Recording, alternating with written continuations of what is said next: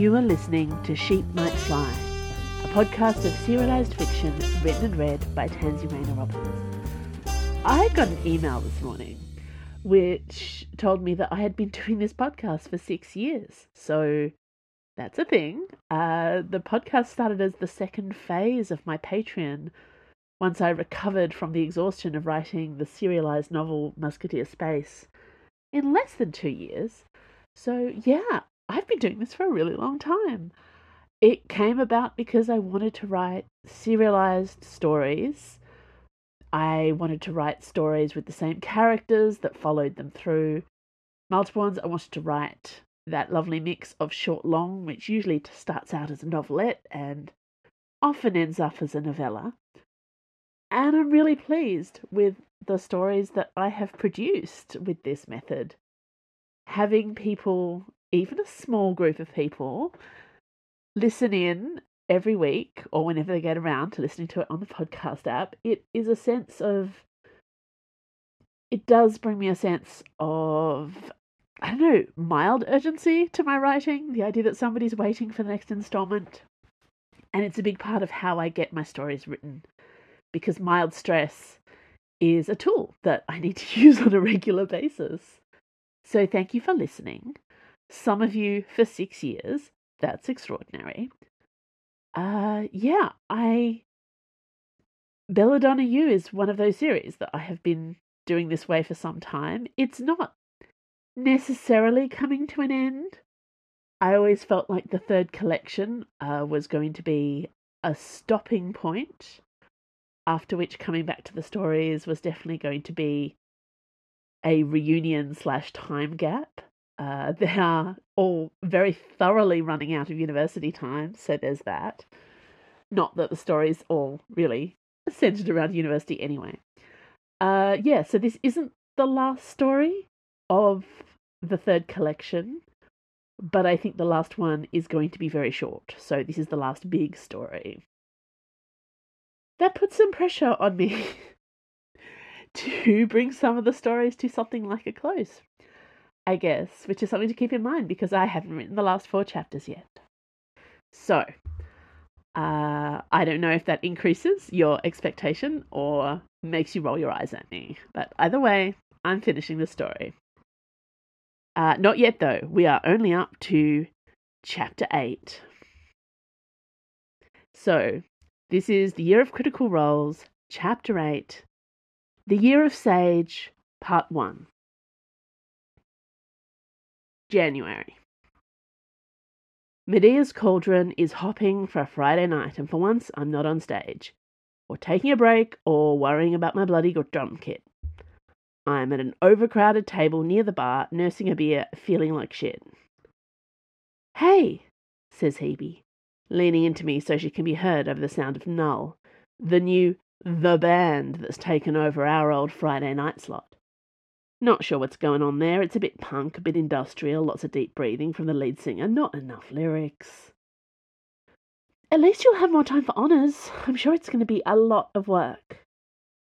For you too, I say back, because I'm an asshole. I'm like 95% sure Hebe has quit uni and isn't telling us yet. She gives me an awkward smile, which makes me feel like 10 times more shit than before. A lot's going to change this year. Nah, I say, and drop my arm around her shoulders. More of the same. February. May, I don't have time to fall in love with another frickin' anime series. Classic last words. March. Professor Fordyce, with his leather jackets and rolled up sleeves, is just as distractingly hot as ever. No, shut up, that's not why I picked him as an honours supervisor. There are three of us under him in Demthorpe Fen this year. A big eyed girl in glasses who just transferred from Nimue University in the UK, and Janesh, who's been in half my classes since I first started at Belladonna U. I don't think we've ever talked to each other. This year we've upgraded to manly nods. So, three of us sprawled out in a seminar room designed for 15 to 30.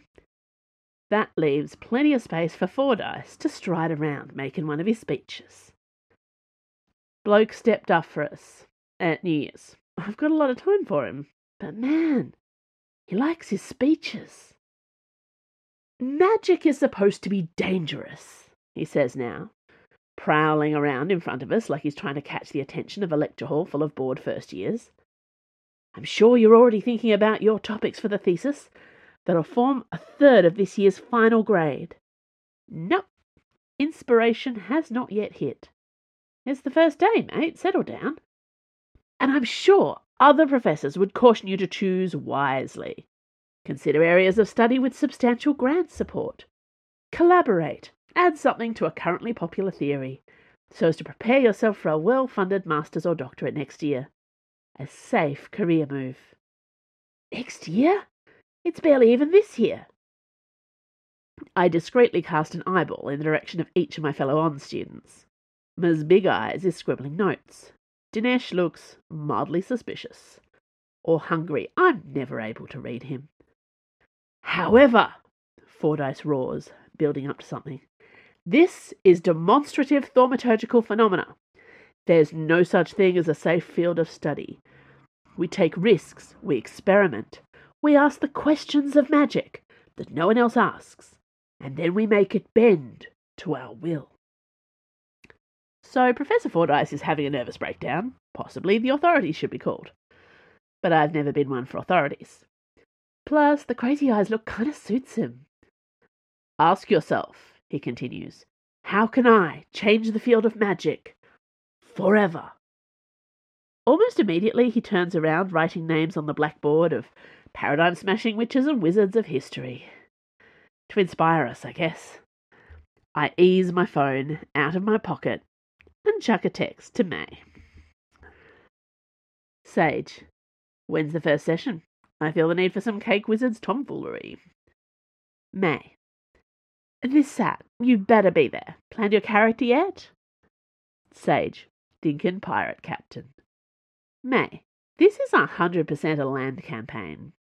Sage. Yes, and May. We'll make it work. April. So, this is a thing now, I say as Jules follows me upstairs after our latest Cake Wizard session, and kisses me again against the door frame of our kitchen. Do you want it to be? Asks Jules, all lazy drawl and limbs. We used to fight more. We used to put up resistance. Somewhere along the way this month we got comfortable. You'd make a good boyfriend if you just let yourself, I hear Hebe telling me. Shut up and come to bed, says Jules, already on his way. And yeah, why the fuck not? May. You didn't have to come, says Ferd, looking sick as a dog. You know me. Any excuse to wear a suit. I'm not wearing a suit. I'm wearing my favourite Kraken t shirt, the one I only managed to steal back from Vale because she left the country. It's deeply inappropriate for court, but I'm not the one who has to go on the witness stand. I am a witness. We were all witnesses to the fuckery that went down on New Year's Day. But Nightshade's mother has the world's sharkiest lawyer. He's basically made of gold plated pinstripes, blood diamonds running in his veins. You get the idea. He's expensive. The caviar lawyer didn't want any of us ratbag students harshing his vibe, so our testimony was pre recorded, mounted on enchanted mirrors, and cross charmed for verity. The only witnesses to take the stand were the defendants themselves. Ferd's parents. It's the first time he's seen them since it all went down. Ferd doesn't need to be here. Jules sure as hell didn't come, and Vale is conveniently still far away in the land of chocolate croissants and hot Frenchmen. But for some reason, Ferd wants to be here to witness the final scene of this colossal shit show. And I'd be ten kinds of asshole to let him come alone. The final speeches, Shark Lawyer against Shark Lawyer, are works of art. When the settlement amount is announced, I can't take my eyes off Irene Nightshade. She's perfectly still, perfectly poised, and I can feel the icy chill of her magic. from all the way back here in the cheap seats. She smiles, very briefly, the tiniest tweak of her lipstick, like a satisfied vampire that has just finished eating the prettiest people in the room. She's terrifying in victory. It's like a little glimpse of the future of what Jules might be like in 25 years' time. So, that's something to look forward to. June. I need a job, Holly announces, throwing herself on my bed so it bounces several times. Jules groans and puts a pillow over his head. Somehow it works. He's fast asleep again before the bed even settles from Holly's extra weight. I blink at the too much light that Holly brought with her. She hasn't even opened the curtains. She's sort of glowing. She's been doing that a lot lately, since Juniper moved in downstairs. What the fuck, Hol? I groan. We could have been having sex. If you were, it wasn't with Jules. He's clearly asleep. So much perkiness in one body. How can she sleep at night? Oh, wait, it's 11:30 p.m. and she's not asleep. Clearly I'm not getting to sleep either until I unpack whatever it is she's vibrating about. Spill. I need a job, I told you. I chucked in my soul destroying job to write this album, and it's good. It's going well, I think. But I'm running out of ramen, and Juniper will never fall in love with me if I don't at very least cover my part of the rent every month. So. So. What? You want suggestions? Yes! Jobs I can get that won't suck up all my album writing time. Couldn't you broom dash like May? Too late. I forget who I'm talking to. Holly needs to be kept away from broomsticks for the sake of the country. Broomsticks are for losers, she says airily. Next. Uh, admin, retail. Juniper has one of those admin jobs, and it takes her all day. And customer service jobs are so hard on the feet. Plus, I always get fired from them after like three weeks. There's so much paperwork. I tried asking around a bunch of the local places anyway, but this is a university district. All the stupid students have sucked up all the shifts. Can't you get me a job wherever you work? I wait a beat. Oh, where do you think I work? She waits too, crumpling her nose. Huh? Wait, no.